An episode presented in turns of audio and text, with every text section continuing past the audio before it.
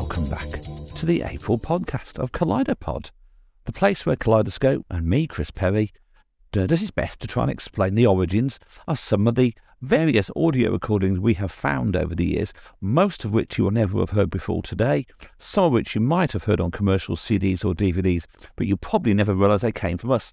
This is 35 years worth of audio recording we're talking about here, and we're going back to the very distant edges of time, the cutting edge of student radio to start off with.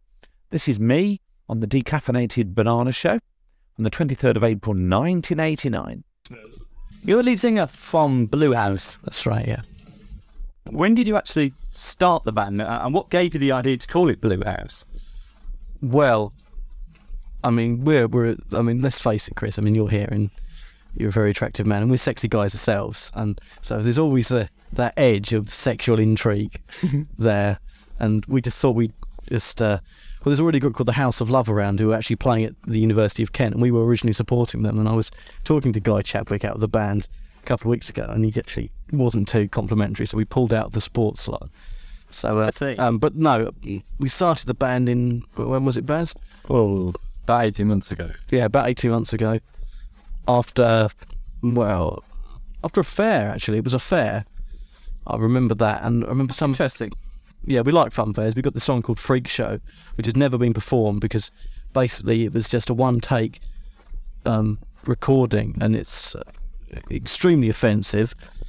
It's got this. Well, I don't know whether I can actually say this on there. It's got the line of, "Come on, what?" It's got this line, "Come on then, you bastards! Come on then, come on then," and it's about this. Uh, whenever we have a fair in in my hometown, there's always loads of fights. There's always loads and loads of trouble. And I mean, we're a topical band. I mean, we can if one of us gets beaten up, we're likely to have a song about it on the Monday after the after the Saturday night. So tell me, Joe, what sort of music does Blue House play? Well, we actually describe it as as rock husk because there's no other way you can particularly, particularly describe it. We actually eat a lot of fish and chips, and we're a very English band, and we like fish and chips. We like uh, the sea, we like the middle of the countryside, and we like things like Trafalgar Square, and we like.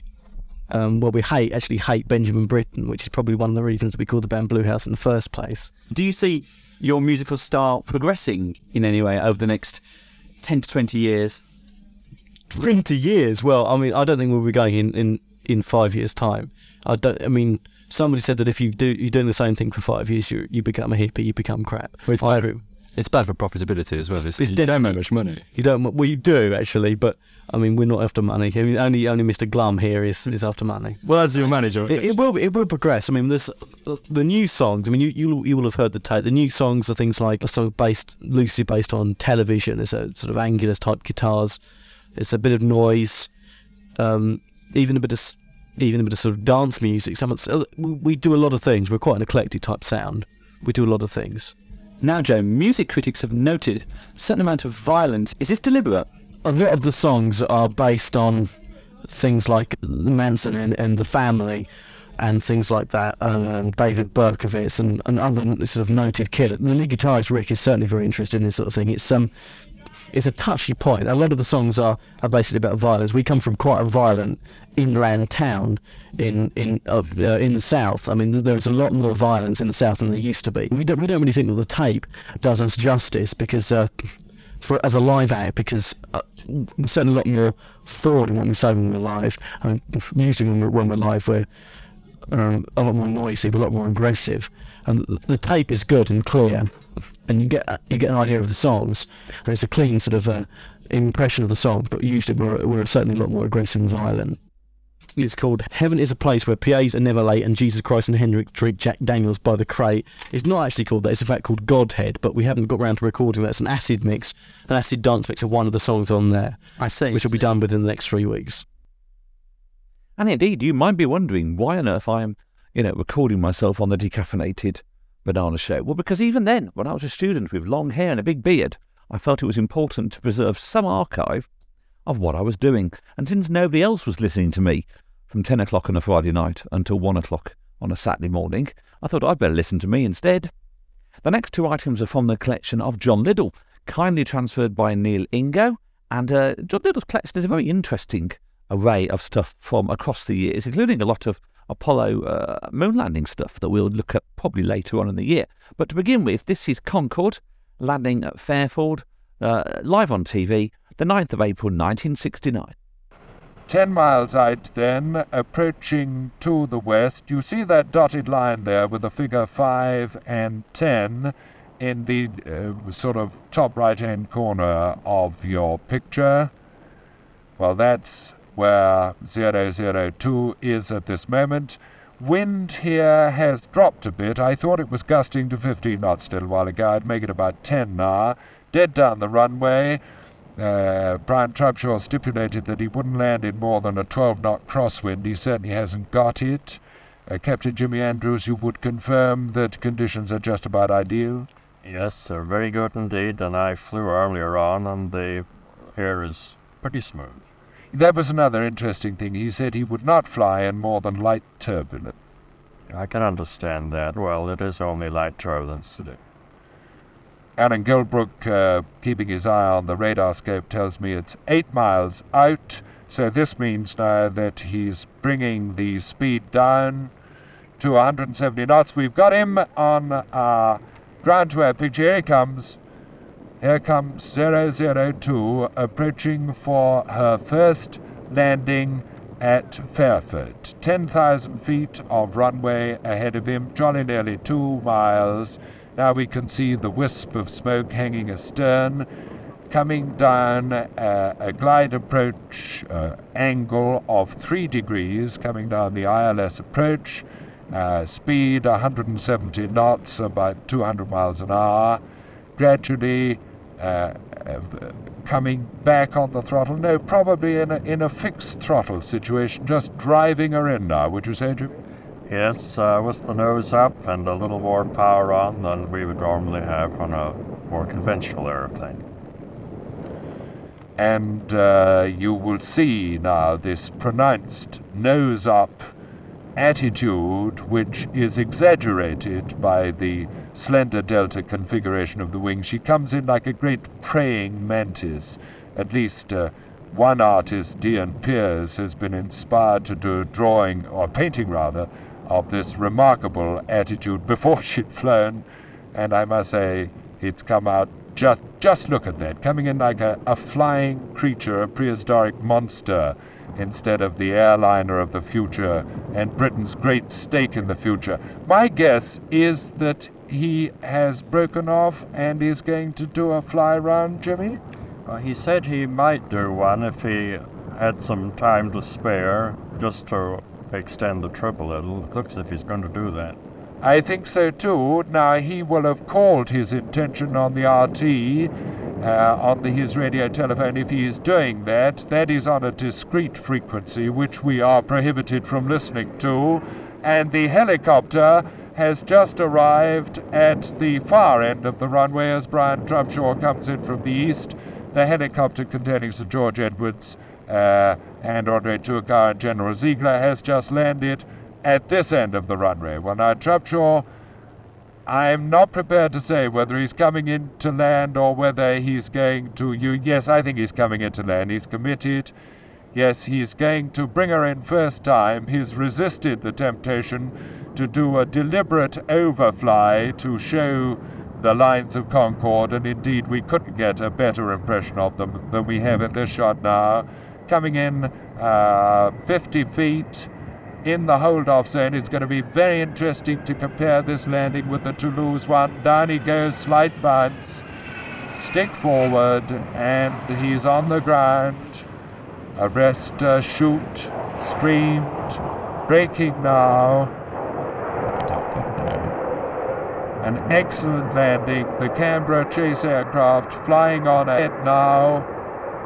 Speed coming down, lots of runway to spare. Still going quite fast, however. Chute dropped. Rest of the slowing down procedure on the brakes now. Again, Captain Jimmy Andrews, what did you think of that landing? Beautiful. It really was uh, a perfect landing. A little bit of smoke from the tires as he touched down. And he's doing a controlled slowdown because there's no in overheating the brakes if he doesn't have to. Those brakes, uh, incidentally, which are incapable of locking into a skid. Uh, but there was certainly no need to do that, although Brian Trubshaw did, of course, test those out adequately at Filton earlier on, and that was one of the hiccups. You see the pronounced droop snoot attitude, and now turning off the end of the runway, everything under control, at least 10 minutes before Brian Trubshaw can leave the flight deck, at least 10 minutes before we'll be able to have a word for him. So, in case you missed it, let's look at that final approach and landing once again. Here it is, coming in now. And indeed, this is the radio version of Moonstrike, a series that, of course, in, involved uh, World War II bombers uh, bombing Germany. This is from an episode called No Heroics by Robert Barr. Also missing, this is an extract. In fact, this is the only surviving footage from that episode from the 16th of April 1965 on the Light programme. You might as well hear most of it. Odile had made her rounds, made her contacts. Next day, Guillaume came into Clermont and went to one of the cafes where he'd arranged to meet her, and ran into the first signs of trouble. A cognac, please. Yes, monsieur. Uh, good day, monsieur. Ah, good day. Three francs. Uh, thank you. Waiting for your friend. What? Your friend. Oh, no, no, no, just passing. Your little friend, the, the, little dark one. I don't have a little dark friend, monsieur. The one who plays bull. You play with him. Nice little man. Quick. Like a cricket. You're mistaking me for someone else, monsieur. I don't play bull. Have a drink. Oh, thank you, monsieur. Uh, make it another cognac, Jacques. Yes, monsieur. Has, uh, has he gone away? I wouldn't know. He comes here, does he? Oh, I used to. Uh, played bull over there by the trees. In the summer. Good player. You played with him. Quick. Uh, like, a uh, cricket, yes. I, I think I remember him. Uh, health, monsieur. health. Now, if you'll excuse me, monsieur, work to do, you know. Uh, of course, of course. Uh, uh, good day, monsieur. Good day. Well, Jacques, you told me They that were good- friends. I assure you of that. But they used to sit at that table by the window. Hmm. And the little man has gone. Yes, two months ago. As Guillaume left the cafe, a girl who'd been sitting at a pavement table rose and followed him. It was an amateurish effort, and he had no trouble in spotting her and giving her the slip before going to see Odile. Now, listen, Odile. You've done all the things London asked you to do. You've settled in Clermont, been to Châteauroux, met the station master. Yes. Now you go to Tarbes to find Henri. Today? Now, this afternoon, I think he's in trouble. What's happened? Well, that's what I want you to find out. There's a man asking questions about him, so I came to tell you. Where? Café Bourguignon, so be careful of it. Too many questions. Was I waiting for a friend? A, a little dark man. Plays bull. Has he gone away? When does he come back? Well, that's Henri. I want to know what the hell he's been up to and why they're asking questions about. Who about was him. asking? A man called Durac. You know him? I've seen him. He hangs around the cafes. And when I left, his girlfriend tried to follow me. Oh, no. All right, it, it's all right. I shook her off, but it would happen at this time. This man, Durac. Trying to earn some money, I suppose. Reward for information, doing some work for the Germans. There are some like that. He knows about Henri. I don't know, but be careful. I'll go now. Mm. It's uh, number 23. Now, look out for the plant in the window. If it isn't there, don't go in. And try and find out if, if something has happened. All right. Now, I'll tell Madame Blanche you've gone off to call on a customer. Oh, and Odile, uh, call at La Souterraine. They might have heard something. Odile went to the station master, but he'd heard nothing. She took the train to Tarbes. At Henri's house, the plant was in the window, but to be quite sure, Odile made some calls in the street with her cosmetic samples and then went to number 23.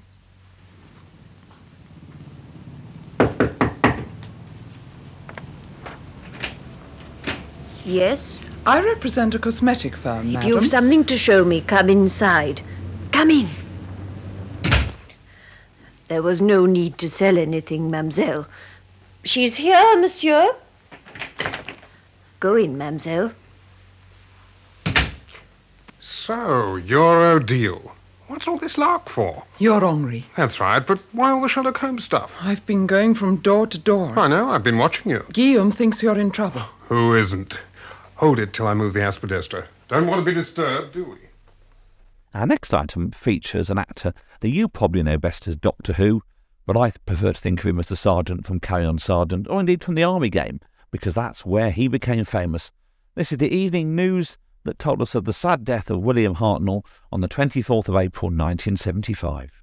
Died in hospital near his home in Kent. He was 67 and he'd been unwell for some time. Mr. Hartnell appeared in many films, often as a tough NCO, and later played the Sergeant Major in television's The Army Game. But it was as the original Doctor Who in the BBC television serial that he became known to millions of children, a role he loved. Yes, I think I can say that I know just exactly where we are. Past, present, or future? In the future. Very much in the future. We've now reached the distant horizon of an age, an age of peace and prosperity. Now, I'm going to be off.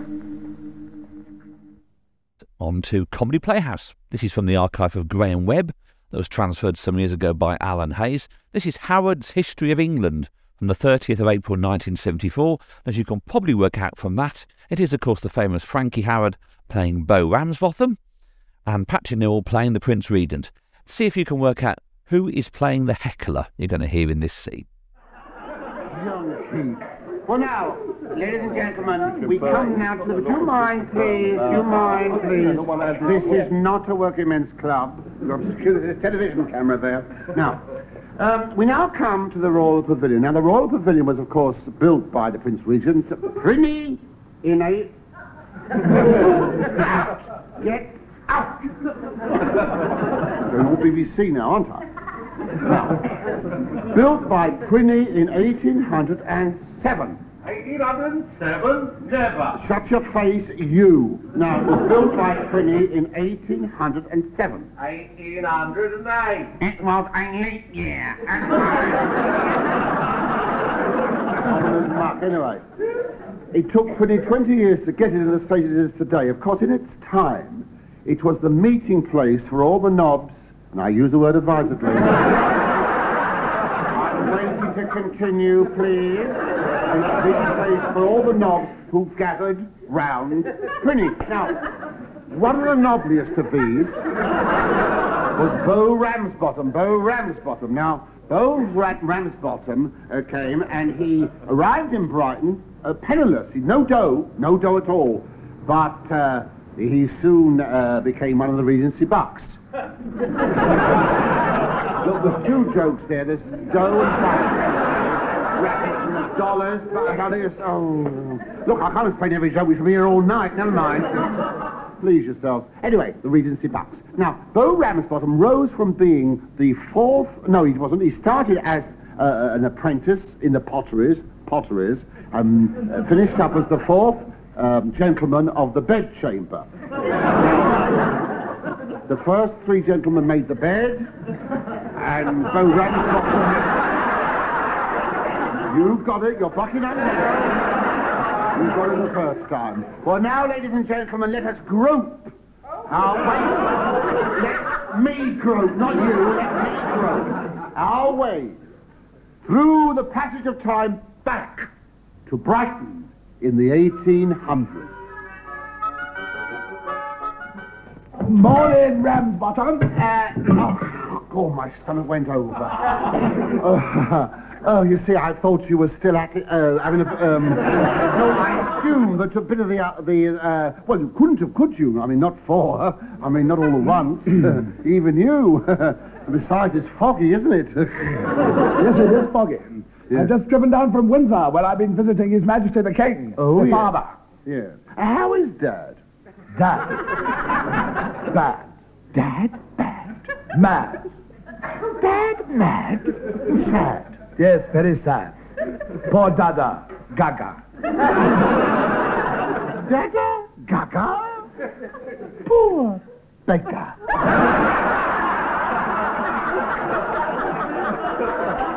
Oh, it's nothing, it's nothing. I just make them up as I go along.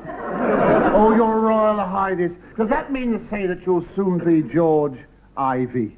George who? Ivy, you know, your Roman numerals, IV. You see, your father. Your father, Daddy, is George I, I, I, but you are George I, V, Ivy. I knew we should have got a proper writer. I know he's the producer's cousin, but what does a ferret sexer know about history? I mean, any more news? No, not really.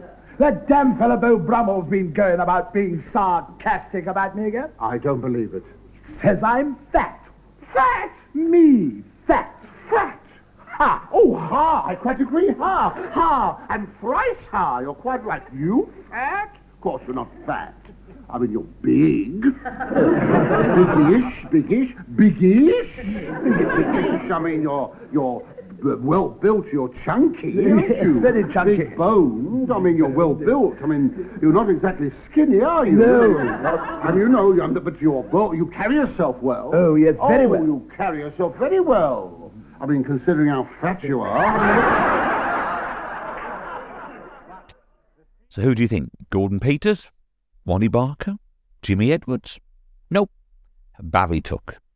Barry Took was the heckler. Now, we often try and feature something of the goodies because they're always hilarious, and this is the Saturday Banana Show from the 2nd of December 1978. Bill Oddie, of course, was the host of that, and of course, in 1978, the goodies were still huge. So here is the goodies performing A Man's Best Friend is His Duck.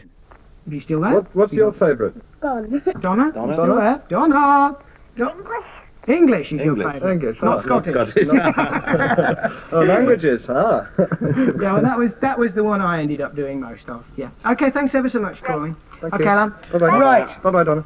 I'm afraid it's um it's singing time for these two and embarrassment time for me. And just plain Go on, watching go time over there. for me. Plain watching time for them. Give us a give us a snappy introduction, Susanna.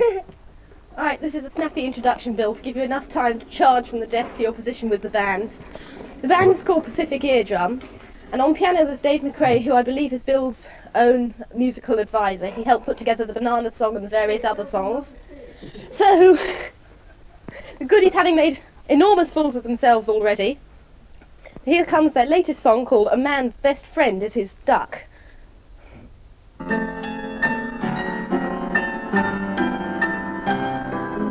Many's the time I've been lonely. Oh, many's the time I felt sad. But now I have found a companion, the best pal that I ever had. Oh, who is it carries the papers when I take him for romps in the park? Oh, it's a dog who comes when I whistle, who sits when I stay, and who doesn't whimper or bark. Your grandfather? Yes, a man. best friend is his duck. His what? Oh, a duck will bring you good luck. Oh, I don't want a budgie who says naughty words. I don't think to titmice or hummingbird, and a hen can do nothing but cluck. There's a man's best friend is his duck. What is a duck? A duck is fidelity with feathers. A watchdog with web feet. A duck is strong even when wet. And when you come home after a hard day being nibbled by vultures, something will run down the path and meet you, something who cares. Your duck. And as you settle into your armchair, she'll climb upon your knee. And as she lays her head on your shoulder and lays her egg in your hand, she'll stick her beak in your ear and whisper softly. Mm-hmm. And you know you love her. You know because she's your old duck. Scary. Yes, a man's best friend is his duck. Quack, quack. For a duck is well known for its pluck. Quack, quack. If a burglar breaks in, it'll chase him back. Quack. Scare him away with a spine-chilling. Kill him. Cause you can get a very nasty suck. If you muck about with a duck, quack, quack. Yet a man's best friend is his dog. All together now! Quack, quack, quack, quack, quack, quack, quack, quack, quack, quack, quack, quack. Yet a man's best friend is his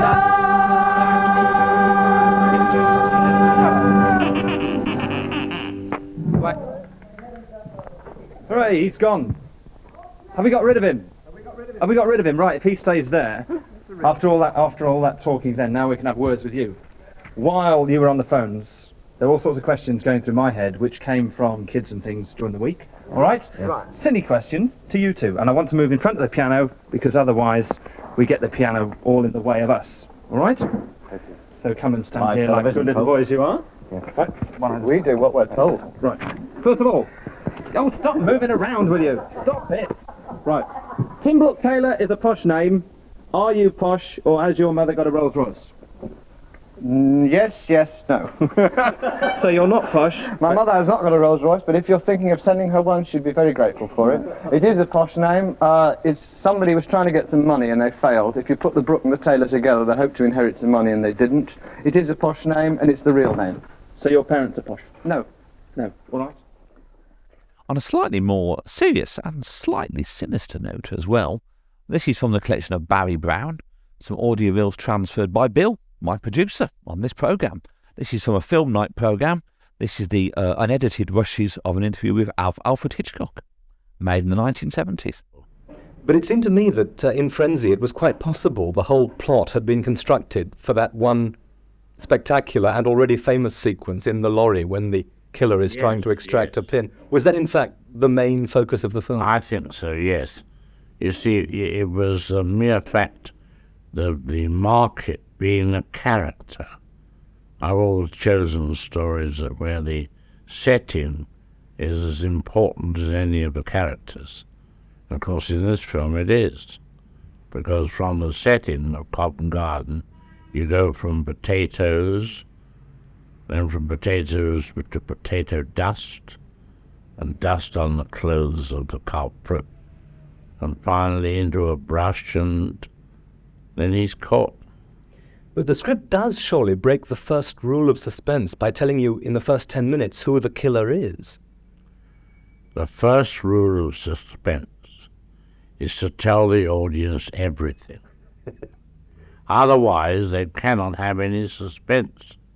Whodunits do not contain any suspense. Whodunits contain mystery, which is concealment of information, and therefore being mystified is not an emotion. It's like a crossword puzzle. It's an intellectual exercise, whereas suspense of itself is an emotion. Therefore, to get that emotion, you must tell the audience all you can.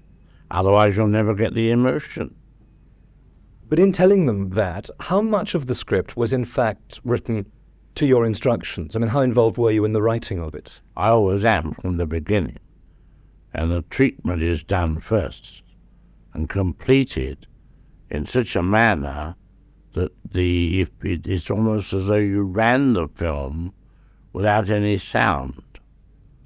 Then the dialogue and the characters go in after that because it's cinematic and you're telling the story in pictorial form and should do and must do and not be like a lot of films which are made today, which I consider photographs of people talking. Are you saying then that you would describe a scene and Anthony Shaffer would go away and write it to, to that That's right, yes, sure. Well, we would agree upon it together. In other words, I bring him into the direction of the picture. I don't interpret his script. And certain sequences, I'm thinking particularly of the ones with the inspector and his gourmet wife at home, do seem to have a particular Hitchcock stamp on them. Well, the reason for that is because in all these films you get that inevitable Scotland Yard office scene or an FBI office scene where the chief inspector says, uh, uh, Well, what do you think, George? And George says, Well, in view of the fact that uh, he was last seen on you get a very dull scene which is full of police talk.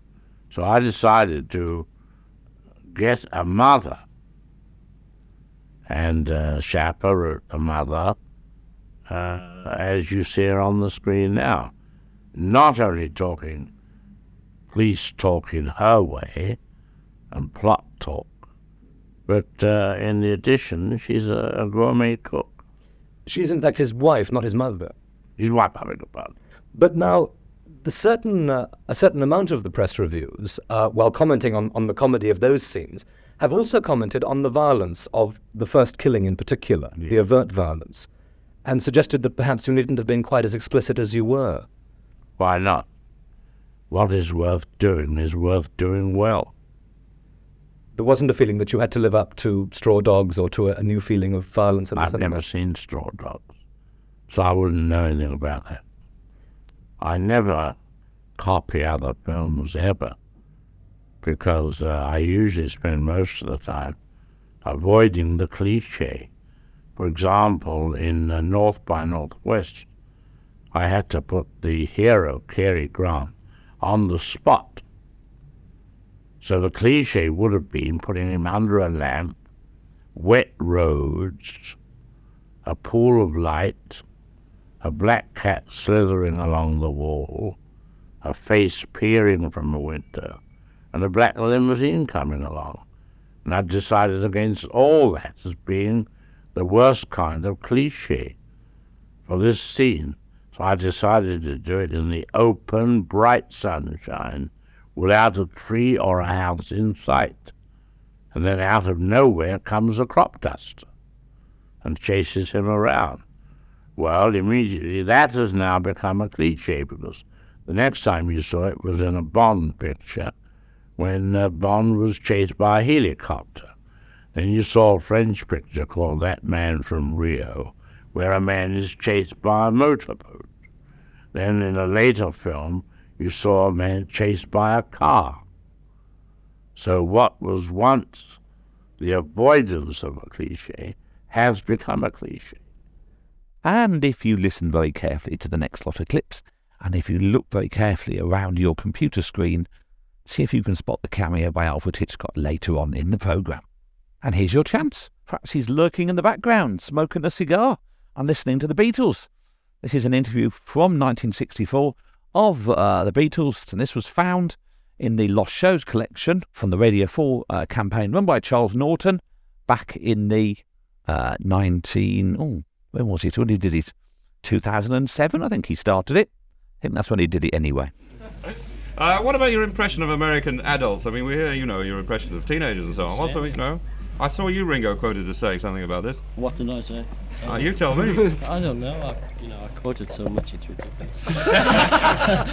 no, what did I say? You, know? you tell him what he said, Paul. I can't even remember. I don't about know. adults. About no, really, he's always quick. They're older than I am. It's another No, he said the adults were a bigger problem than the teenagers. Oh yeah, well you know they sort of go potty. Yeah, they were, they I mean the teenagers last for their autograph and take it and leave with at that, but the adults want to know where you've been, they- what well, you yeah. do, and everything. Oh, they Cut your hair too. Yeah. Well, I don't know if it was an adult, but somebody did. Did you manage to get uh, much time away from all this and really get away by yourself? We got three days at the end after the Ed Sullivan in Miami. You know, we stayed on. Was it three days? Yeah. It's something like that. Three days. Yeah. You know, so Yeah, it was nearly free, just with the police and us. You know. uh, what about a final word about the Ed uh, Sullivan Show? I mean, you went over really big there, the biggest audience ever in, Yeah. in New York. What was it like from your point of view? The the only thing we were a bit disappointed about was the sound. Sound, uh, you know, there was a bit of trouble with the sound, and one, my mic was off for one number, and John's was very low for another. But um, I don't think it mattered. Did it? it didn't matter an awful lot. We hope, you know, because the re- the reception. Uh, Ed Except Sullivan, New York. uh, Ed Sullivan Harry. rang us up afterwards, you know, and he said it's it was lovely, fellas. Thank you. In his own language, of course. Of course, yes. Can you give us this impression that I've heard about of your impression of the American language? I can't do it. Of course. No, I can't. Go on, Ring, John. John. No, let John. WIS. No, we couldn't say that. Come on. No, we're not. No, we don't do impressions. We can't. You know. When, we're, when we're out of the 50, we'll do impressions. I'm sure your impression of Ed Sullivan is better than Ed Sullivan. He's a good lad, actually. Well, Mel. Well, he's good. yeah. Anyway, nice to see you back, boys. It's good to Thanks see very you. much for sparing the time Keep to talk to us. kicking, you know. Thanks very much. Keep kicking. See ya. Thank you very much. All the much. best. Right. Goodbye. BH. Goodbye. Bye, Z. Keep, keep recording, BH. I, I'll go in with the hair mic so I can kill the main mic. Uh, George. Yeah? Let me ask you about the Liverpool accent. Do you think you've left some of it behind in the States?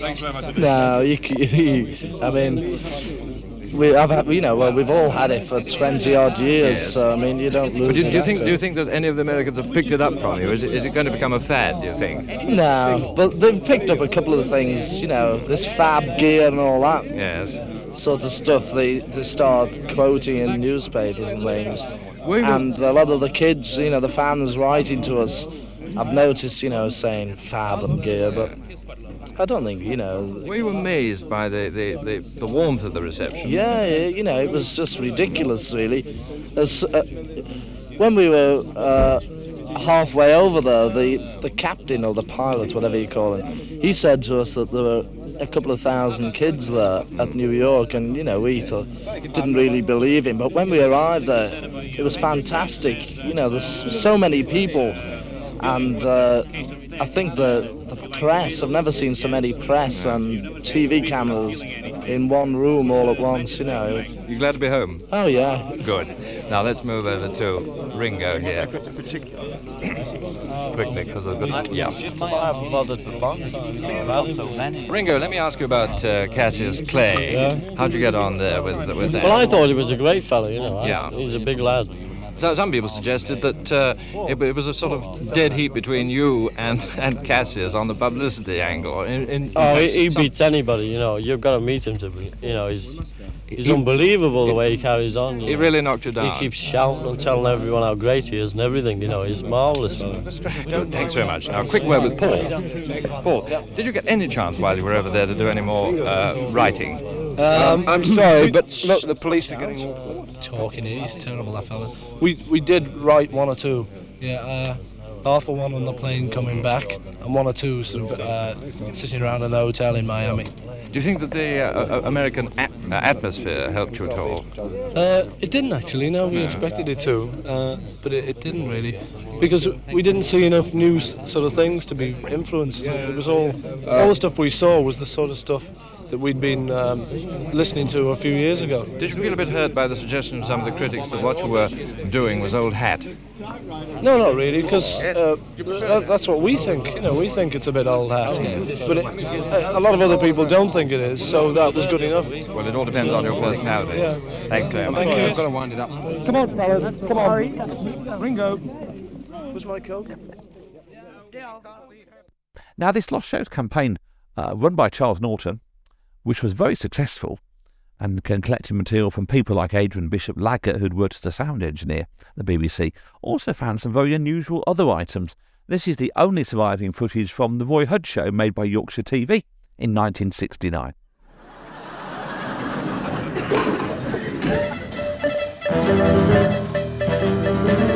Flushed with the success of their television detector vans, the government are thinking of extending the scheme to cover other types of offenders operating without licenses.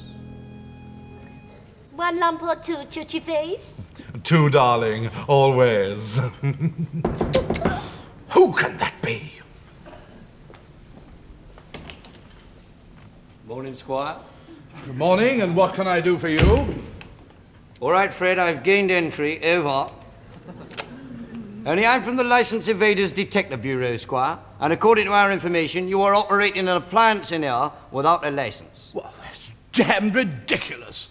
I've got a license for my radio, for my car, for my. Yes, no doubt, Squire, but the point is, have you got a license for that? For what? That! That's a duty, isn't it? Well, yes, it is, but. And that's a wedding ring she's wearing on her finger, isn't it? Of course it well, then why haven't you got a license for it? Seven and six at your local registry office, that's all they cost, mate. they're cheaper than dogs and they're far less trouble. Now, just a minute. Do you mind? I am talking to the operator, not the appliance.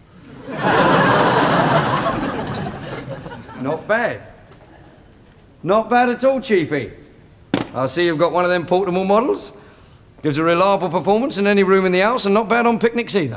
and why haven't you got a license? Well, I, um, And please don't come that old one about it's only on hire, so I didn't think I needed one. well, no. Or I- that other hoary old chestnut. He thought one license in the house covered everybody. I wasn't going to say that. I should hope not, mate, because this is a 50 bedroom hotel and the other 49 have already trotted it out. I don't know. You must think us Brighton blokes are simple. Mr. Smith, get out of it. Now, uh, look here, Mr. Um, Inspector. Now, look here, Mr. Inspector. Yes, I- you look here. Do you mind, please? If your appliance, if I have any more interference from that appliance of yours, I shall have to fit her with a suppressor. Oh, don't worry, dearest. Leave this to me. You know, it's it's funny you should come here this morning. Funny, is Very it, funny, Squire? Yes, yes, yes. You see, as a matter of fact, I was going to buy a license after breakfast. you were, were you? yes. well, that's even funnier, because according to our information, you already hold a license for a similar appliance in Alpington, to wit your missus. Oh, Godfrey, you said you were. Oh, no, no, no, I can explain. On top of that, you're also paying maintenance for a model in Pimlico, to wit a Miss Sadie Atkins, who sends her regards and says, wish you were here. Is this true, Godfrey? Well, as, as a matter of fact, it is, dearest, but I can explain. I didn't want to hear, and I never want to see you again. There's a fine mess you've got me into. Oh, I'm sorry, Ollie, but the law's the law, and if we break it, we have to pay the consequences, don't we? Uh, excuse me, the van. Hello, Stevens here, here what? Ghost, town me! Now what? The rotten, stinking GPO have just come round and nicked me for not having a television licence.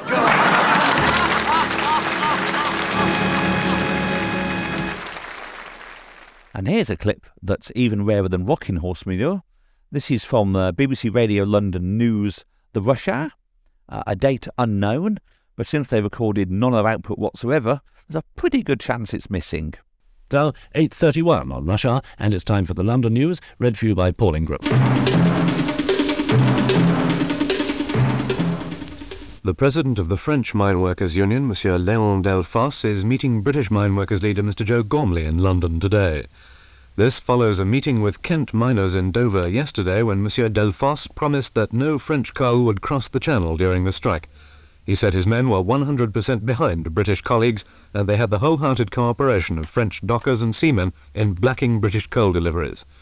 Monsieur Delphos also promised financial help for the Kent miners' strike fund and said that on election day a contingent of his men would visit pickets in Britain to show their solidarity.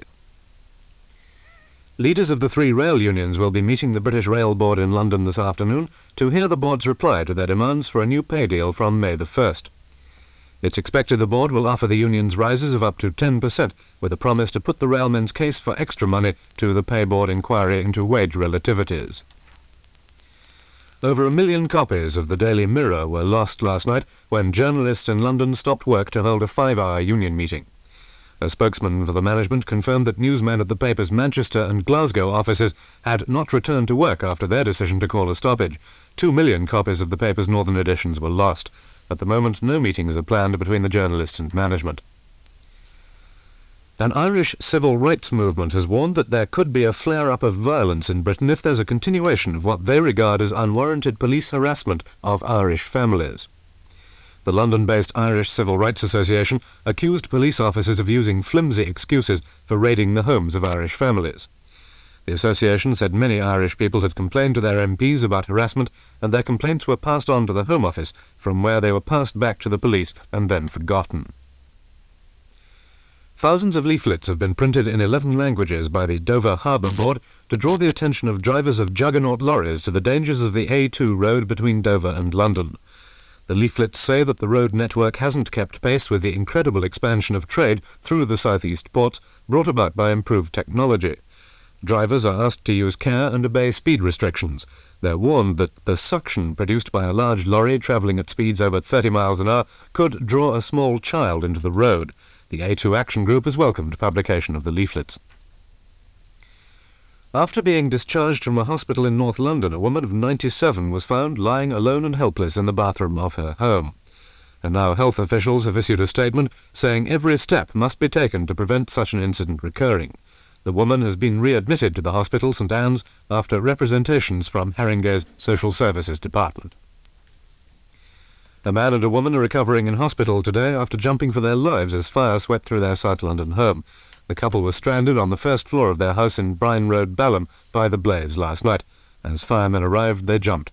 The owner of the house, Mr. Kantilal Shah, was taken to St Mary's Hospital, Croydon, for treatment to serious burns and bruising caused by the jump. Plans to build a civic administration centre costing millions of pounds at Church End in Finchley have been postponed by Barnet Borough Council. They say they've had to shelve the project because of the present economic situation. A small coloured box fixed to prams may be the answer to the problem of baby snatching. Two men from Stevenage in Hertfordshire have designed a gadget which they claim will foil attempts to interfere with a baby or its pram.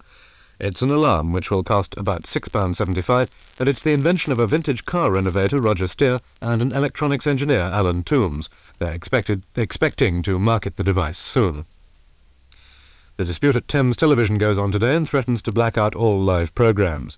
The dispute's over the sacking of 12 powder puff girls who refused to work with four trainees in their department. The make-up girls were then sacked by Thames, but 200 workers struck in sympathy. And likewise, even rarer than the rocking horse manure comes wooden rocking horse manure. This is from Capital Radio in the morning, also from an unspecified transmission date. Perhaps you might know when they are, and you can tell us, because I don't know. But here they are from this Lost Shows campaign. Every morning in the Tom Vance and Joan Shenton program on Capital 539.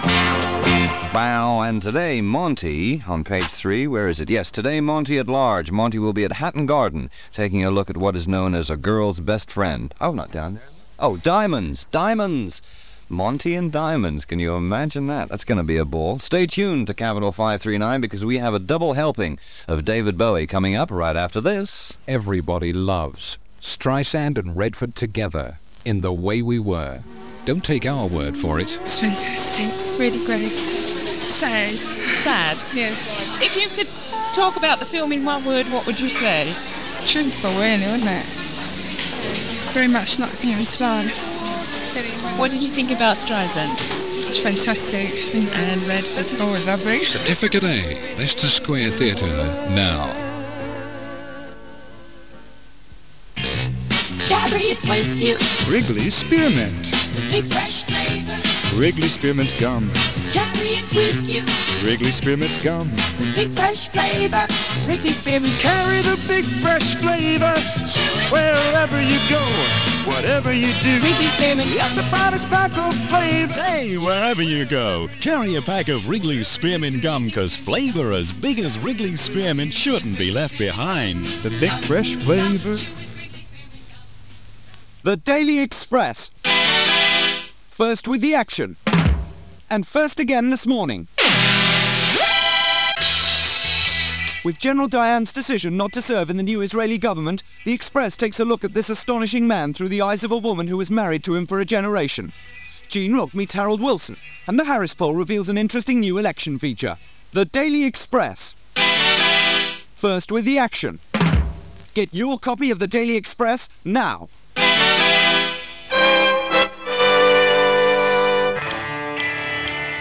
Okay, A and B side time, for puppies. At 23 minutes before 9 o'clock in the morning. This is David Bowie and Rebel Rebel along with Queen Bitch. You stay tuned for all the hits on 539.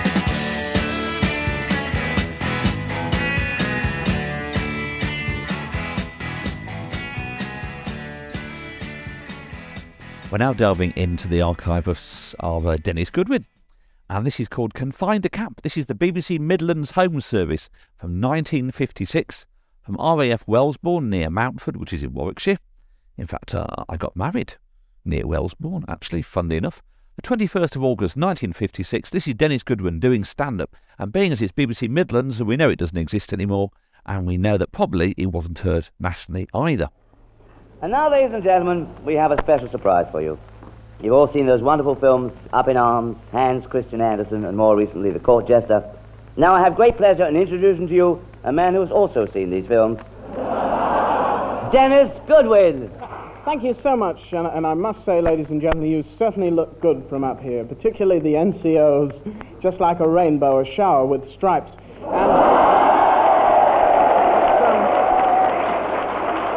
I think the uh, I think the airmen look wonderful too. Every every man living up to the immortal motto of the RAF, "Sans rien to vous, Jacques, je suis all right," which roughly translated means, when standing to attention in a medical inspection, keep your thumbs in line with your varicose veins. Oh, those medical inspections. You know, I remember mine. I still remember mine. The, the MO said to me, he said, What's your profession? I said, Comedian. He said, Well, make me laugh. So I took my clothes off and they carried him out. But, you know something? Our, our sick bay was full of doctors. There, there was Dr. Chester, chest surgery, Dr. Head, head specialist, Dr. Foot, chiropodist, and Dr. Winterbottom, general practitioner. then there was my first inoculation parade. Isn't that awful, that inoculation parade? You don't know where to put your hands, do you? no pockets. Now, honestly, I was turning blue with the cold. Finally, one fellow came up and jabbed me in the arm. I said, Are you from the MO? He said, No, from the orderly room. I'm filling my fountain pen. I learned one thing from those medical parades. You can always tell a man's rank by the hair on his chest. That's absolutely true. If he's got the average fuzz, he's an AC2. If he's got a big, bushy chest full of hair, he's a drill sergeant. If it's up in curlers, he's a flight lieutenant.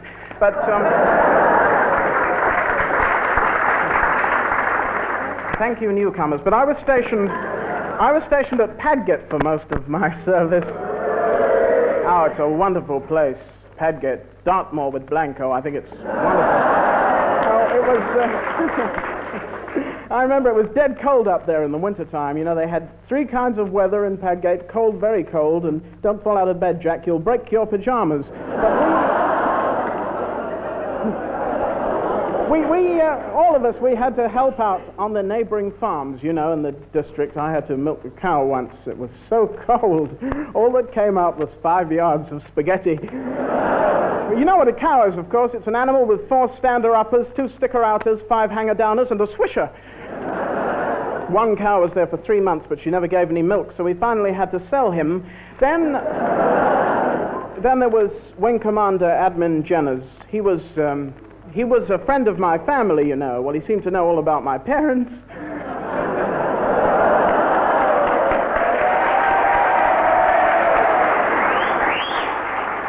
Careful, we're visiting the officers' mess after the show. Of course, my, my family's always been associated with the forces, you know. There was my grandfather, Bicarbonate Goodwin. He was one of the early settlers. And um, he was a general, and in the 1914-18 war, he saved over 5,000 of his troops by a brilliant stroke of strategy. He surrendered in 1912. No, he was an amazing man, ladies and gentlemen. He lived on a diet of nothing but little liver pills all his life, nothing but liver, little liver pills. he died at 107, and four year, days later, we had to beat his liver to death with a stick.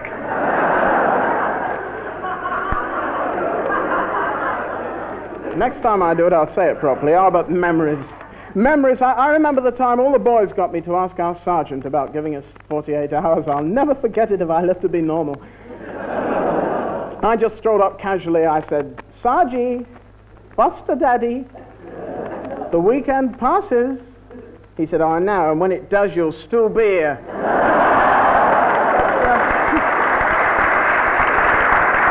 but then, um, then they posted a hundred rats, uh, rats, they are now. They posted a hundred rats to the camp, and I walked straight into the adjutant's office. I, I said, Can I be put on my charge now? The adjutant said, But you haven't done anything wrong.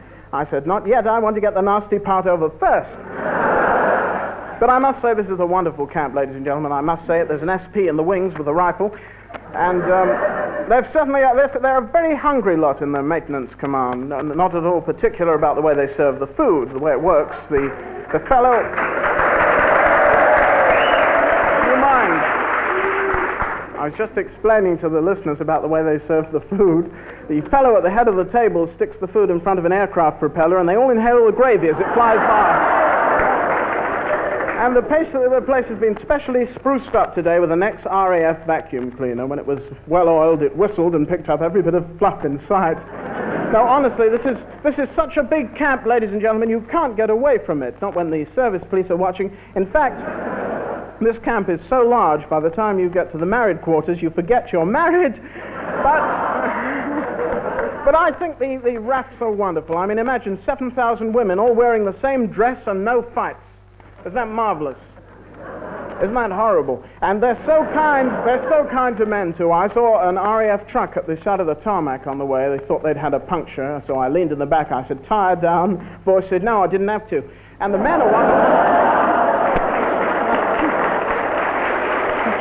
but really, really, the, the men are wonderful too. There was one corporal on the camp with a VC. He got it for eating in the mess with his eyes open. I think that's marvelous. But you know something, all this takes me back to my days in the mob. Mind you, as I, as I told them, I, I should have been exempt from the RAF service on religious grounds because I'm a devout coward. And I'll never forget the day I joined. They wanted to make me a pilot officer. They said I was too young to be an airman.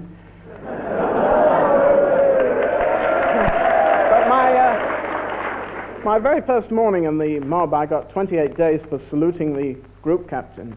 It wasn't my fault. I had cramp in the other fingers. But I remember.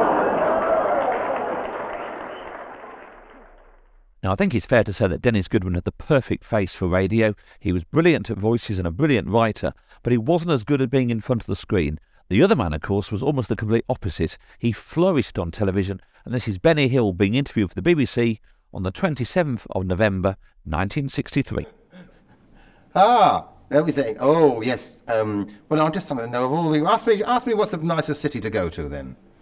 What's the nicest city to go to? For a gentleman, I would say Tokyo. Not for a lady, because Tokyo is designed for gentlemen and men and layabouts like me. It's awfully nice there. There's um, all sorts of little interesting things. There's the bath houses, which are very nice. You know, you sort of you have a private bath, you know, and um, you have your back scrubbed by a rather attractive Japanese lady, you know, which is very nice, you know, when they beat football, the way Arsenal play. and it's like, no, you go, you go into this um, bathhouse, you know, and um, the madame, not the madame, the lady who runs the place says, uh, who would you like to bath you, you know, and they're all sort of sitting there and smiling, you know. And you think, well, I'm not the one on the end, very nice, cheerful little lady, you know, got a sense of humour. so um, she says, you know, quite a pleasure, come a bath you. Takes you by the hand into the into the bath room, you know, which is a large room, and there's um, you have a steam bath first, you know. She sits there and knits or reads a book or sings or something, you know, and then she takes you out of the steam bath and um, gives you a jolly good old scrub and a, and a, and a soap, you know and then ducks you in a cold bath, which is very invigorating, and then gives you a massage, and it's all. And, and sometimes, you know, um, they run over you with their feet. Well, they couldn't run over you with anything else, could they? But you lie on your stomach, you know, and, and they run up and down your back with their with, the, with their toes sticking in it, gets all the all the you know, cracks out your back. And I go, you know, been there once or twice, three or four times. And I, you know, they used to say to me sometimes, you know, so what, what do you want to come have another bath? And they go, hey, you a queen boy, you just to have a bath. You not want to have another one because I used to come out of one and go straight into the one down the road, you know. well, it's such a novelty, isn't it, you know. the pumpkin was for the story meant, right? Right. Uh, Pardon? About the middle piece, which you said in fact didn't go anywhere. Um, we talked about generally about travel. Did you want to go away from that? I don't mind.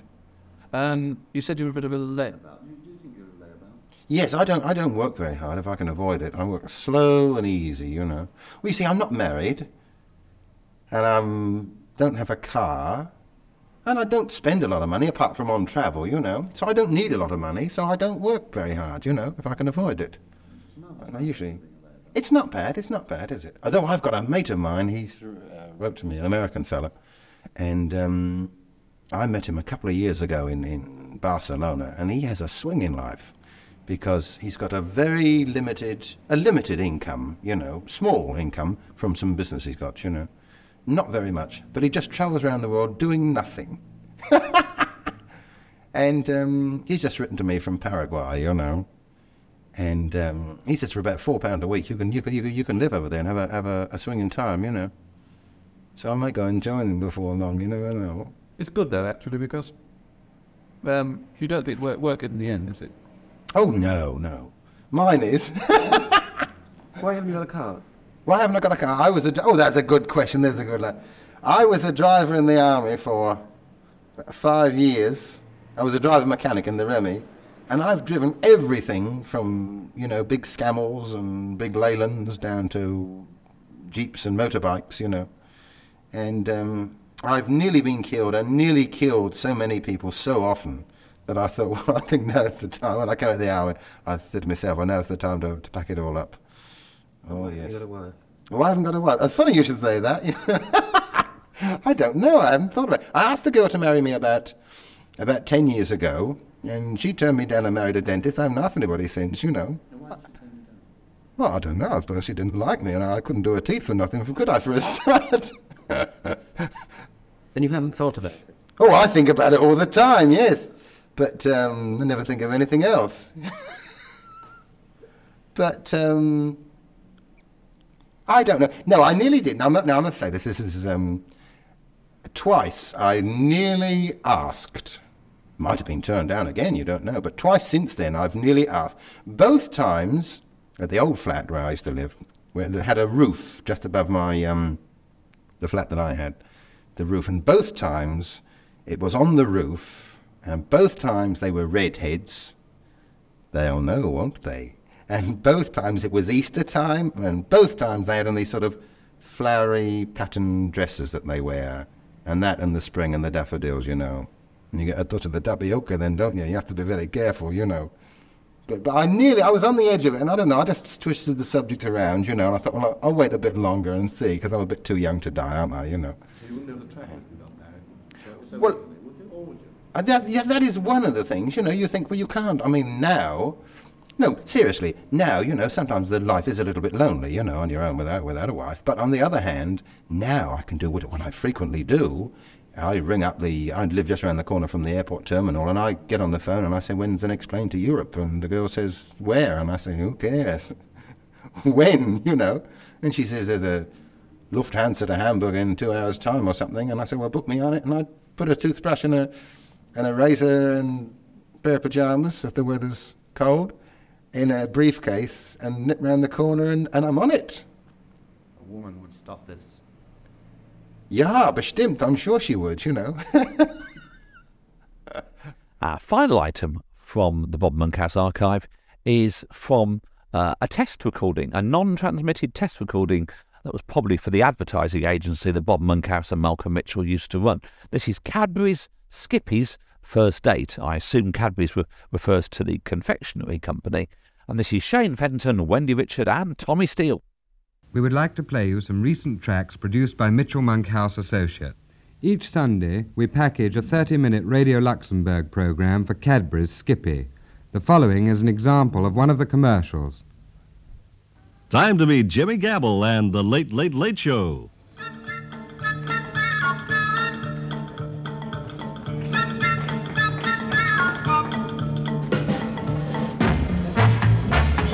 And this is your old chum, Jimmy Gabble, once again. And tonight, here at my pre-recorded party, we're going to give a fast hello and an even faster goodbye to the latest smash star whose latest waxing is already 345 on the waiting list for the top 1,000. The 13-year-old leader of that fabulous Liverpool group known as the Beatle Brothers or the Tremolo Sisters. Uh, we can't tell which because of their haircuts. So let's say, how do you do to Rock Bottom? H- how do you do, Rock?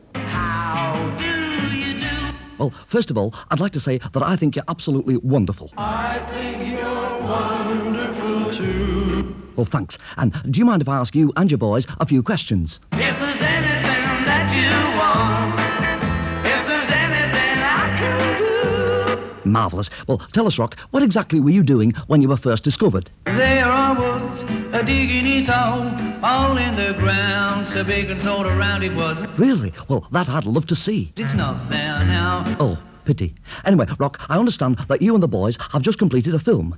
What's it like? What a picture, what a picture, I'm chilly, I'm bum, bum, bum, bum. And uh, what did the critics say about it? Stick it in your family album. Oh, pity. Tell me, Rock, uh, what sort of an outfit do you wear on the stage? A white spot coat very smart. And of course, all your fans would love to know what do you wear uh, when you're all alone in the privacy of your own home? Baubles, bangles, bright shiny beads. Yes. Well, I, I see that you've just got married. Uh, Rock, how do you feel about your wife? I'm very grateful she's a woman. Well, naturally, yes. And I also read that your manager went with you on your honeymoon. Um, how did that work out? Right, said Fred, both of us together. Really? Well, they say you make £3,000 a week, Rock, but after you've paid for instruments and orchestrations and hotel accommodation and transport and manager's fees and agent's commission and all that, exactly how much do you have left? Half a sixpence. Well, eh, that's showbiz.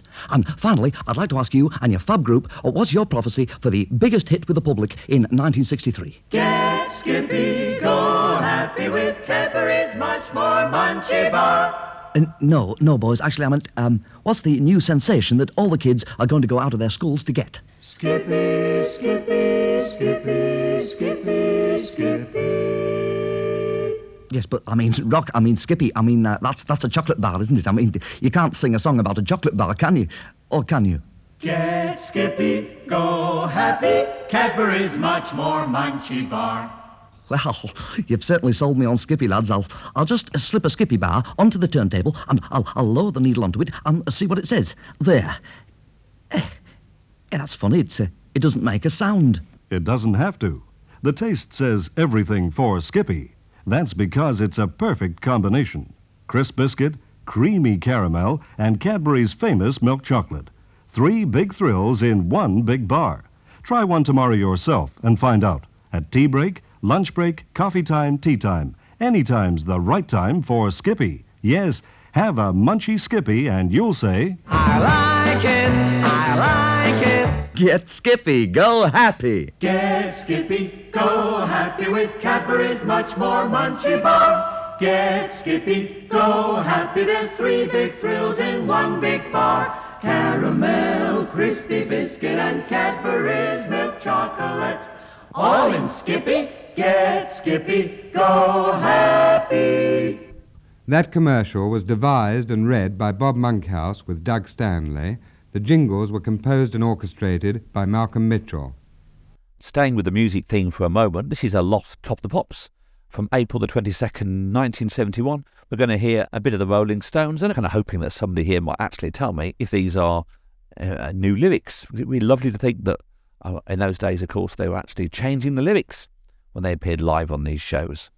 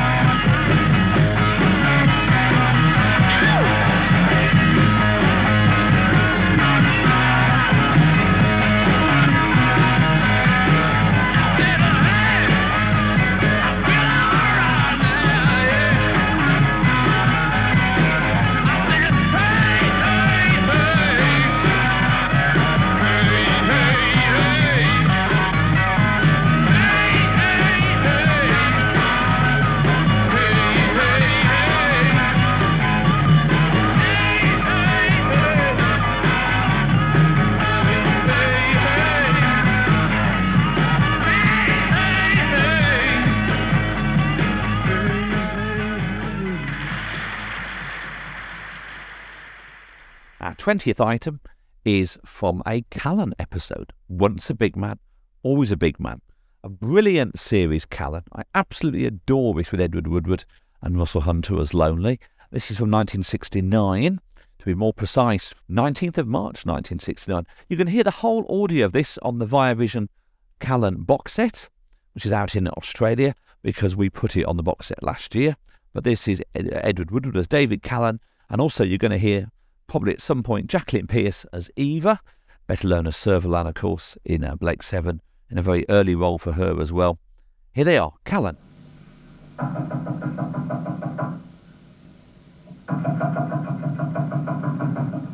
right, all right.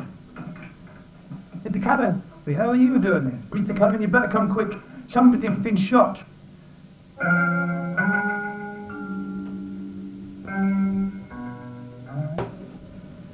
I said no, Clyde. We've got to get back safe first. It must be in the village somewhere. Callan doesn't leave till the morning. Oh, come now, Clyde. Don't pretend you don't know what I'm talking about. Billy? Yes? Listen, you're in this up to your little nothing necks. I don't think you can creep out of it. You'll have to tell someone, miss. Sooner or later. Later. I would without you didn't hear a thing. No one need fight him till the morning. Yes, what am I going to say Get with me a drink, Clyde? Drink, miss? At a time like this. I think you're wrong, miss. You should tell the police.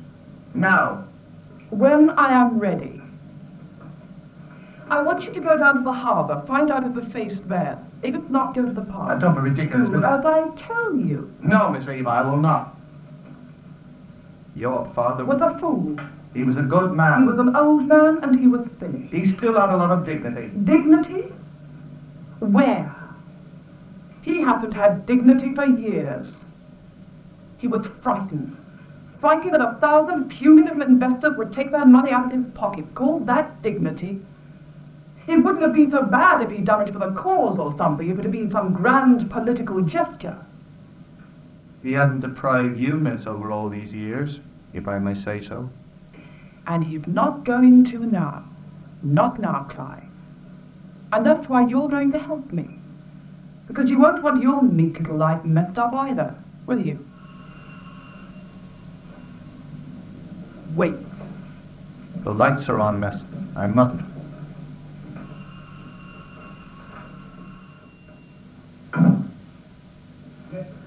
Can I come in? Well, it's all right. I know the way. What happened? My father, Mr. Callan, has shot himself.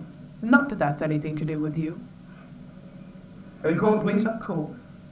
Unfortunately, the nearest, the ten miles away, it takes me some time to get here. Have you touched anything? Being very aggressive is the word I think you're looking for, miss. Yes, I sometimes get like that. Have you touched anything? No, I have not. Did it leave any kind of note, any reason why? Has it really got anything to do with you? I mean, I appreciate your help, Mr. Callan, but I think you should leave this to me. After all, it is my problem. Yeah, it certainly is. Who do you think you are, anyway? Well, I say I'm just trying to help you. What are you doing here? You've got no right... I'm trying to help you, miss. Yes. Well, I'm rather cold. I think I'll go and change into something warmer.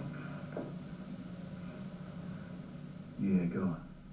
Now, the interesting thing about Callan there is that that was on a reel transferred by Neil Ingoe from a house clearance tape from Stephen Monk.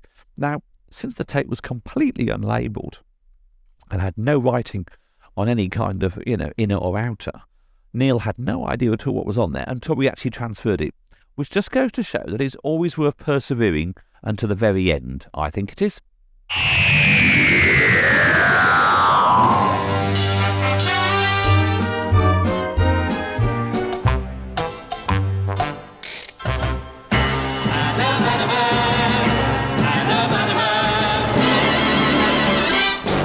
Okay, this is from the third programme, 30th of April 1961. Cliff Richard and Norrie Paramor explaining making a pop record.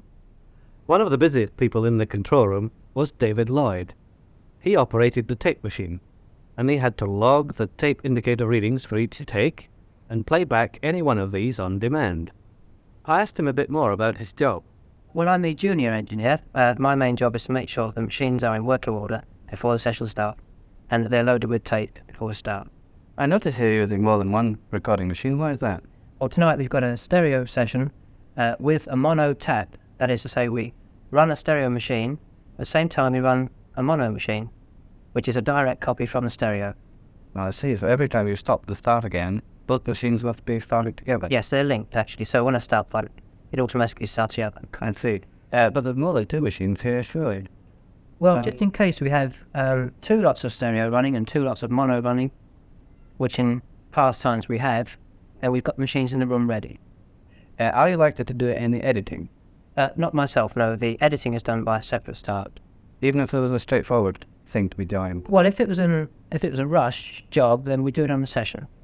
But normally the thing is taken through, and that complete tape goes off for subsequent. Oh yes, it's taken away after the session, and goes through a separate channel. During one of the recordings, I made a sketch of all the microphones that were being used. In the center were the five saxophones, split on either side of a ribbon microphone.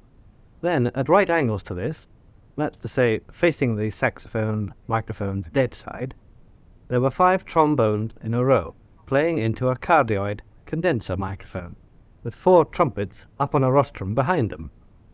On the saxophone's other flank, there was an arc of rhythm players, namely the vibraphone, timpani, and the Latin American instrument. Three ribbon microphones for that part. The piano used a ribbon microphone too, and so did the remaining rhythm instrument, double bass, guitar, and drum. One microphone apiece. The vocal microphone was a condenser cardioid, and it was enclosed in attentive screams as we heard earlier. It was near the rhythm, for strict timing, and it was close to the conductor too, though I noticed that Cliff Richard's manager sometimes acted as a link with the conductor in tricky passages like this. Lover, please be tender while your tender fears depart. Lover, please surrender to my heart. I say the devil is in you, and to resist you I try.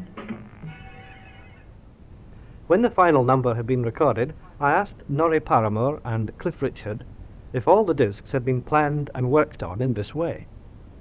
Well, um, it's been different because we've never used a big band before, and um, I must say it's been interesting. So It turned out to be great fun until I was this kid. We can't hear the. Yes, Norrie, what led up to using the big band? Well, uh, I think that we've uh, tried to uh, experiment a little with Cliff right recently. We used strings quite successfully, and as a matter of fact, Tito, uh, Tito Burns, he suggested that we should use a big band, so this is the result. I think it's not too exciting. The first few bars I heard when we came, he uh, told me it was going to be coming out into your show. Um, what kind of preparations followed that? You thought it would be a good idea. Yeah. And then what happened? Well, we um, we got together with uh, Bernard Ebbinghouse, who did the arrangements. We're all rather staggered at how brilliant they've turned out. Were you in on this, Cliff, at that stage? Well, um, yes, right at the beginning. First of all, we chose the numbers that we thought would be most suitable, and then we asked Bernie to come in, and we were in Nora's office, and we went through it on the piano and gave our ideas to Bernie, and Bernie did most of it. So this weeks ago or a few days ago? I don't know, three weeks, three, three or four weeks ago.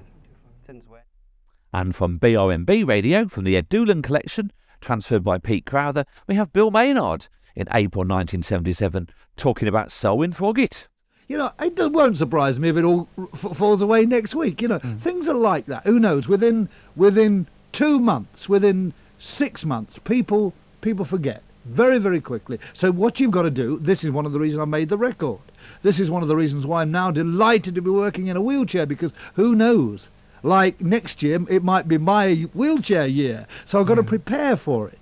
You know, Yeah, you, you're right, You, you're right. You've got to be ready because all of a sudden you finish a television series, and if you've been doing that television series for, uh, say, five, ten years, and only that one character, nobody, you'll find that nobody will employ you because this is what I found in the past when I used to do the sweaters and the haircut in Great Scott It's Maynard. It was 20 years before I was accepted as anything else. What have you got coming up after Selwyn Froggitt? Uh, as soon as Selwyn finishes, I've got a, a series for Thames, which is networked, of course, which is called Paradise Island. Um, the reason I, I took this one so near, I didn't really want another comedy series quite so quickly. I would have liked a couple of dramas, which would have been which would have balanced it out right. Yeah. Would have made a nice bridge. Um, but this came up, and one of the characters. There's only two characters.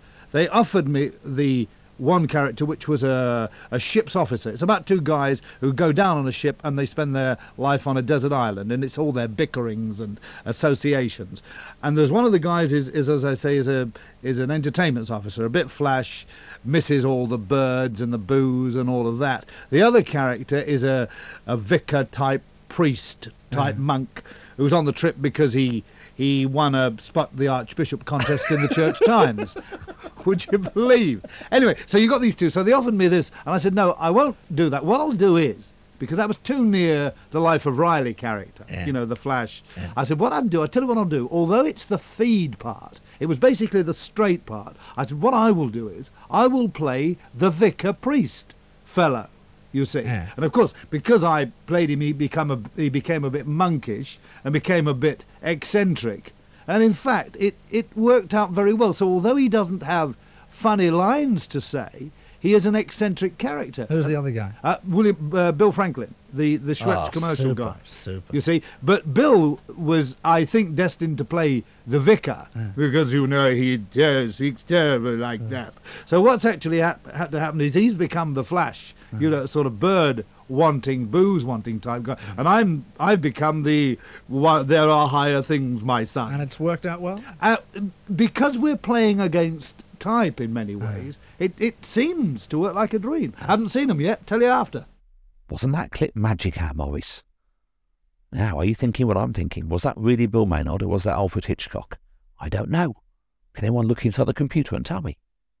Moving swiftly onward, we have three experts here. I mean, I'm moving very swiftly onwards from my terrible jokes.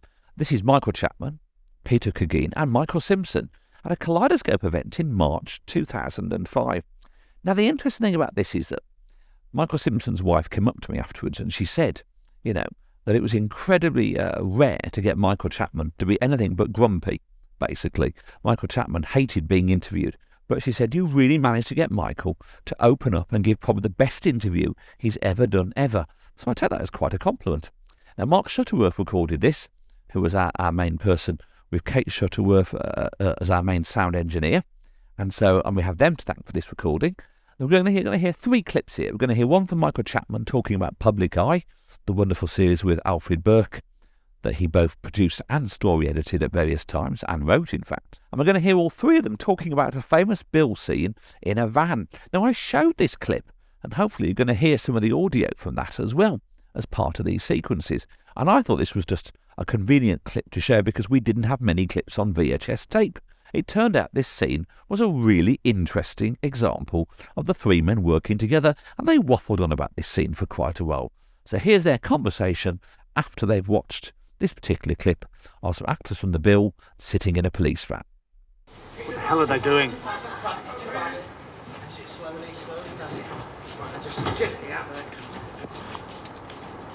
They're using the hostages as cover. That's what they're bloody well doing.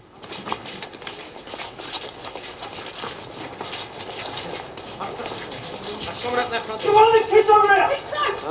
Stay there, don't move.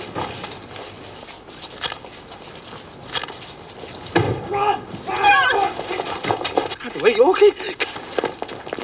Kids! Come here! Go! Go on, kids! Go on, Sarah. Go, go, go! What's the matter? It won't start! It won't bloody start! That episode, that ins- that um, extract from the bill, did you recognise it? I recognise it, but it could prevent what it was. I bloody well recognise it. um, you talking about where we lent on because of violence. That episode was This is the, the, one the last bank. was about the last one you did, and the, and the first one that I completed. What happened was that who was that fat actor that died of drink? Oh, um, Kevin Lloyd. Kevin Lloyd. His family were kidnapped in a bank, by some roughs, bank raiders. And there was a scene in the bank of considerable violence, and it involved um, Kevin Lloyd's characters, small kids, and his wife. And a seat was shot. And the um, the storyline was read by the ITC, whatever they call themselves nowadays. That's the the overseeing authority. And they were concerned by what they read. And when they saw it, they were even more concerned. Because this was now before the watershed, and what concerned them was the effects on kids uh, of this violence. Obviously, none of them would be mothers or fathers. So was the way with regulators. And however they put their foot down, they wouldn't have it. So we were stuck with a significant chunk of, uh, of action that we couldn't possibly use. All that business of the car, which wouldn't start, was actually made after the, pro- after the program had been made, after the episode had been made, some several days later, as a device to get over the action that we weren't permitted to see inside the bank. Um, they had rigged a car, the, the police had rigged a car so that it wouldn't start. So that was, it worked perfectly well. But that's, that's a typical example of the problems you have when you move from after nine o'clock to before nine o'clock. But overall, we're, you know, the show itself, well, one forgets the climate in which one's working. I went on a colloquium in Dijon once, uh, which was about police drama in Europe. And we were all invited to show clips. And I showed some stuff which was strong, not that particular program. And the other program makers were astonished and said, and this was moderate fare I was showing. It showed police in crisis. And they said, we couldn't show this. And I said, why not? He said, it's it's not the detail, it's the tone. He says it's too dark for Mm. us. It's too, you know, um, it has no no escape from reality in it at all. You're just facing the harshness of a policeman's life when confronted. And they found that they, they admired it and envied us for being able to show it. Did you find it hard picking up Public Eye though? Because that had been around for years before you, you came. No, I didn't. Um, part of the necessary requirements um, of a producer is a well-developed ego, um, and you work on what you want to work on, and you push programs the way you want them to go, uh, and you are employed um, because your past history suggests that you're doing it the right way. So I've always been interested in um, in putting my imprint on a program.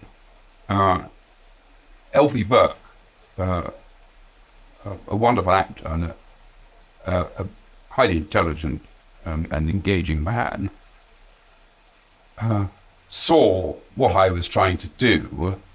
Um, Public Eye by that time, it started out as a, as a very austere program. It was quite bleak in its in its origins. Brian Tesler, the program controller who um, uh, who gave me my first job, when that he saw that first episode of Public Eye, I remember him saying, "It seems to me um, very little fun. I'm a bit concerned about its um, wider appeal." Um, he was, to some extent, right. It it remained, I think, of limited appeal, whilst being a very respectable program. Um, I took it on when it was in Birmingham, and it still had quite a gritty feel about it, um, which was which was good um, at the time when grit wasn't the general dramatic currency. But nevertheless, one could see that it needed warming up a bit. We're nearly at the end of our clips, and in fact, probably well into an hour by now, even though I've only been talking for about 15 minutes. This is Waggoners' Walk from the 27th of April 1979, a very rare and missing episode. I don't have the fever yet. Yeah, thanks, Donald. Don't mention it. Uh, give me a call if there's anything else I can do. Oh, isn't it lovely? I do like Pete. Yeah, see that? Strictly doesn't it share all this excitement? He's really glowing. Yeah, not just a street party either, is it, Mum? What do you mean, Cheryl? Well, I haven't seen you with stars in your eyes for a long time, have I? Is it, uh, is it Donald, is it? Donald? Don't be so silly, dear. Oh, this is too ridiculous. It must be here somewhere. You're going to be late for the bank at this rate, my dear chap. I can't help that, Arthur. I've got to find it. If you told me what it was you were looking for, I might be able to help. I very much doubt it. Look at you now, turning drawers upside down, throwing things about. I'm quite worried about you, George. I am simply looking for Mother's engagement ring. Correct me if I'm wrong, but I was under the impression you gave it to Mrs. Miller for that other engagement of yours. I did. She returned it. Oh. And now I need it again. What for, George? Ah, thank heavens. The ring? Yes, I was beginning to think I must be going mad. Where was it? In the toe of one of my bed socks. You were beginning to think you were mad. I knew it'd be safe there. Now, Radio 4 Extra, of course, over the years, have actually played quite a few of these. The series Take It From Here, a very funny comedy series from the kind of 50s and uh, late 40s, I think, starring Dick Bentley and Jimmy Edwards. But here's something you probably haven't have heard, though we, though we have returned this back to the BBC to broadcast at some point. This is a preview for the series in 1951, made a bit like today's like adverts, I suppose, starring Joy Nichols, Dick Bentley and Jimmy Edwards, and this has not been heard since 1951. Well, we'll play it complete for you. Well, then let's start thinking of what we're going to do in the new rodeo program. You know, this time we've got to think of something that no other show is doing, something really different. Well, look, this is just a suggestion. Uh, how about we start the show this time with just me on my own telling some gags? Just for as long as it'll hold, about 20 minutes. Uh, I'll tell all the gags that have got me the big laughs in Blackpool. Hmm, what are you going to do with the other 19 minutes? Well, I've got my Indian clubs and the paper tearing. Oh, and no, I no, Dick, no, that won't help. We had hoped to bring you some advance information on the new Take It From Here series, which starts on December the 2nd. And so the other day I went along to the producer's office. Yes, well, I think it would be safe to say we've something up our sleeve. Good. Uh, although, uh, don't you agree it would be a pity to give the show away by telling the listener too much at this stage, Oh, Jingle? quite, but I can leave that to you. Yes, but, well, uh, yes. Uh, well, the, the program will, um, it'll last for half an hour. Yes. Uh, be a lot of comedy in it. Of uh, course. certain amount of singing. Uh, You know, Good. Charles, I get the impression that you're trying to stall on me. Where are they? Where are Frank and Denis and the rest of the cast? None of them around? Oh, no, not today, uh, Jingle, no. Um, well, a lot of work goes into a program of this sort, you know. We, we, we've got to have a breather sometime. Come off it, Charlie. Well, you can take it. Everything's under control. By the time December the 2nd comes... I did, Sheriff. Haven't got a fair pair of socks on you, have you? I mean, uh, Island? I laughed with the... Oh! Engelmann of the remove, surely, That isn't is, it? Jimmy. Uh, 3 a.m. Could. What ho there, lad? Come to add to the chaos? Chaos? Uh, Jimmy, please. I've just been telling Jingle how smoothly everything is going. You know, the, the whole show under control. Under control? Yeah. That's a good one. This boy's never serious for a moment. Do you know, only yesterday I was saying to the director of cancelled appearances, that's Wilfred Pickles, you know, I said to him, well, if you want a really good laugh, get hold of young Charlie Maxwell. Uh, He's terribly ticklish. Mr. Jimmy, what's all this about chaos? I understood you had the whole program all cut and dry. Oh, bless the lad. We, we've none of us even given as much of a thought. You've been spoofing him, Charles? Jimmy, be quiet. I've got trouble enough. I don't want to have to face an even uglier mess. Well, I understood Bentley was in Australia. In Australia? Charles, you didn't tell me that. Well, you Yes, yes, it seems that the kangaroos are fascinated because Bentley's got two pouches, one under each eye. Yes, but Jimmy, he was billed in the Radio Times to appear today. Well, that's Maxwell for you. Loves a jape. Next thing, he'll be telling you the scriptwriters aren't in Australia Uh, uh, either. Jimmy, um, Frank and Denis? In the Antipodes? Gold star, Engelmann. I can see you've been swatting up your geography prep.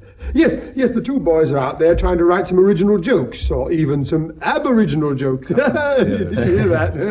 Good on it. He didn't like that, Charles. Um, well, I, I must be off now. I've got to just pop along and see how Joy is. You know, she's been a bit out of the way. Um, you mean Joy Nichols is ill? No, no, Dr. Jingle. It's it's nothing serious. It's um, I, I think it's just something to eat. Well, all the same, the old favourites will be back, and in these last 30 minutes we've thumbed through the index, a little more than that, and glanced at the preparation of some of the items which you'll be hearing between now and the end of the year. And the emphasis, if I may place it, is on some. Good listening.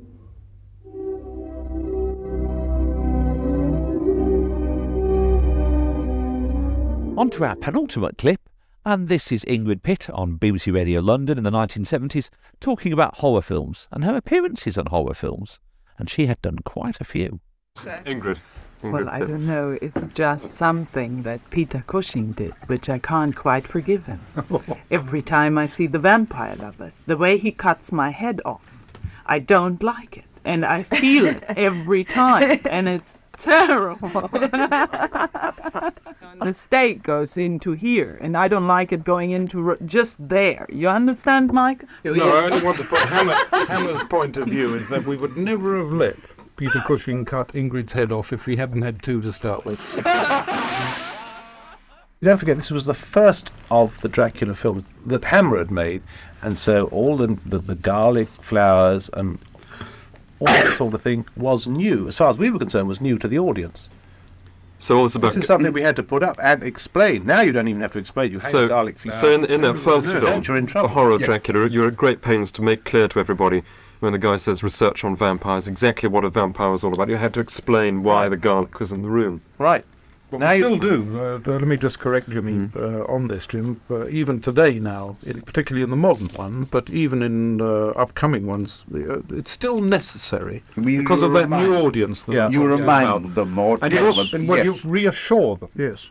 Well, you see, if you analyse all these I'm not suggesting we've got the time nor the computer to do it, but there are standard scenes in every Dracula film Yes, like that the must. They are an essential. You you block them in first, and you write your story around that. You must Which, them which are the, the new circumstances. the essential scenes of the stake? Well, you've just you've just heart. talked about one, which is setting up the scene of how you can dispose of a vampire. Also, as Terry said, you must let the audience know that when you drive the stake through the heart of some and not others, depending on why they have been vampirized, it's either a relief or a killing.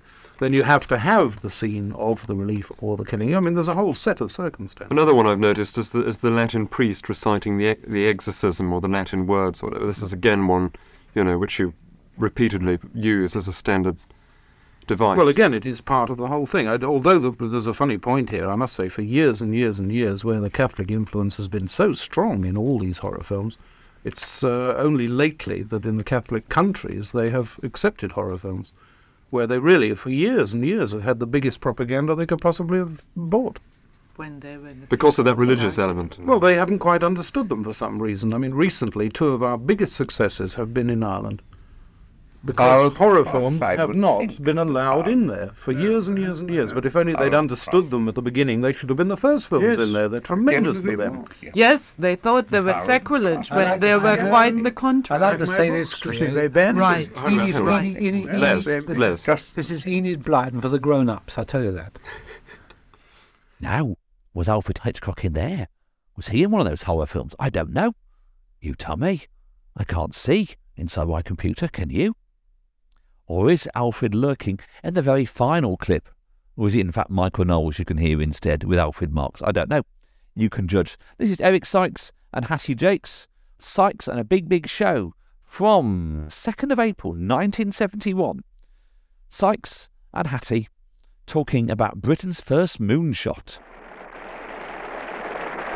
Oh, three, two, one, zero. We have ignition. We have liftoff. We have a burn at 2000 hours, Greenwich Mean Time.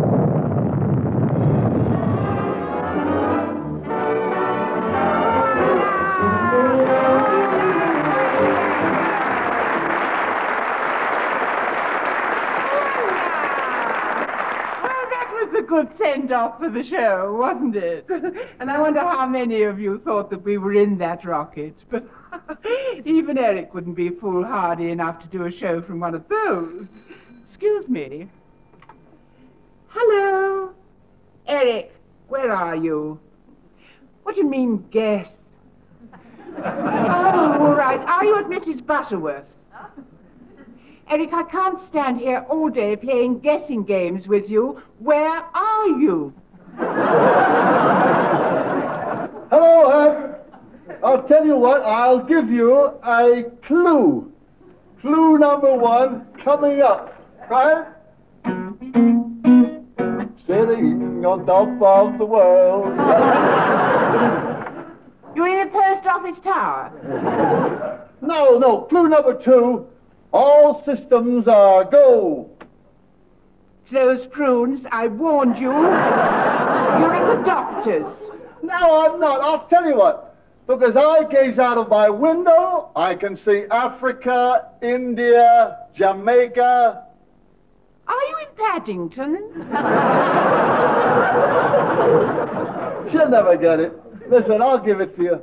You know that rocket that went up just before the show? Yes. Well, I'm in it. Eric, if you don't get round here right away, that may very well be the case. Ha!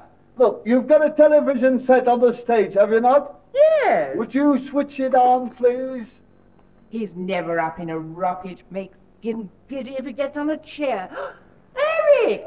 I can see you! Who are to in bed with you? We're not in bed. You have to lie like this. It's one of the rules. You know the Russian rocket Vostok, the American rocket Apollo 13? Well, this is Britain's answer.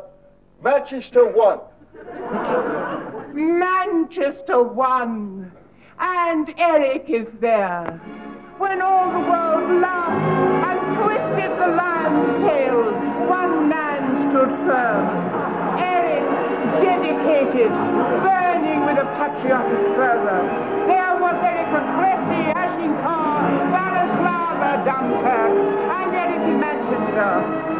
Long as there are Britons, there will be Erics for Elizabeth, England, and St. George. he isn't really in the rocket, but I rather like that speech.